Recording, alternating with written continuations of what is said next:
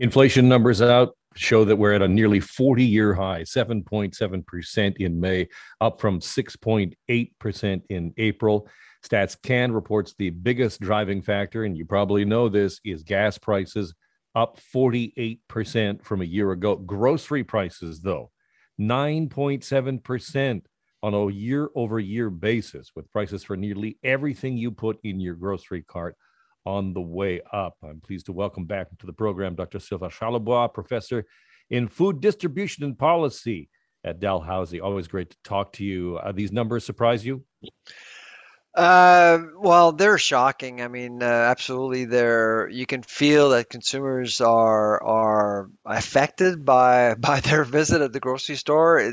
There's not there's not one safe place at the grocery store. That's the thing, and that's why everyone is noticing higher food prices. Uh, uh, whether it's uh, in the freezer aisle, dairy, bakery, meat, um, produce, all of these products are more expensive. So. Um, I mean, there's some there's some extreme cases like butter is up 20% year to year. Uh, I mean, and uh, the good news though is that uh, food service seems to be under control. So while prices at the grocery store are rising uh, at a considerable pace at 9.7%, uh, restaurants uh, the prices are going up, but not as not as fast, 6.8 percent. So not too bad. And, and in Ontario, actually, it's actually lower than six percent. So some good news there, I guess. Hmm. Okay, let's um switch our focus to single-use plastic as we talk about yes. price uh, and uh, the pressures on grocers. If we're getting rid of single-use plastics, uh, is that going to drive even more cost uh, to the consumer? That that is really the biggest factor. So, in light of food inflation, of course, companies are saying, okay, is there space for us to innovate? Is there space for us to to adopt um, uh, eco-friendly packaging because they tend to cost more. Solutions are actually uh, solutions do exist, uh, but solutions will come at a price, and that's really the challenge here for for for the food industry in general. And uh, but now I think most people are expecting uh, the food industry to do something about packaging in general. Uh, and so the federal government is basically creating this level playing field, forcing the food industry to get rid of bags and, and plastic knives and, and cutlery and things like that. Those are low hanging fruits, in, in my view. Uh, and it was needed. I think people are very supportive of that move. Uh, but uh, in the future, I think the biggest challenge uh, to tackle is uh, is actually going to be food packaging, the packaging we see in grocery stores.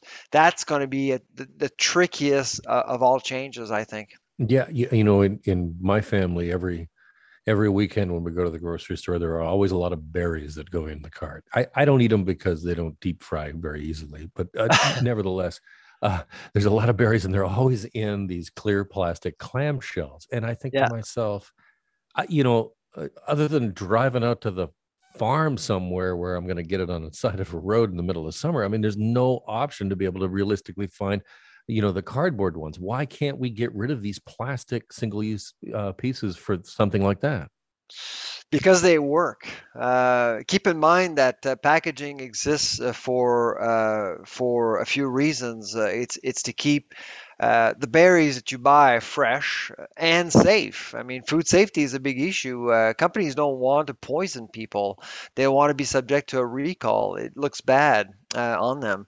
And so when you switch packaging, you got to think about pathogens and, and transportation and how products will uh, hold and uh, and are they going to be fresh and are, are, are they going to be sellable at at uh, in, in, stores. And so plastics are a proven technology. We've we've seen uh, plastics for years. It works.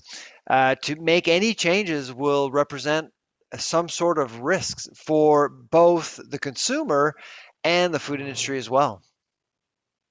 Uh, let's move back to uh, increasing prices, specifically milk, and and then this though is so top down uh, without getting too far into the weeds, you, you, you want to take a shot at whether or not the increase, the planned increase for milk is is legitimate and and should be happening?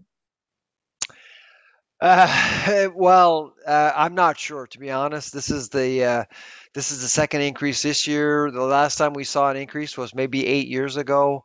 Uh, it doesn't happen all that often. Dairy farmers feel it was necessary.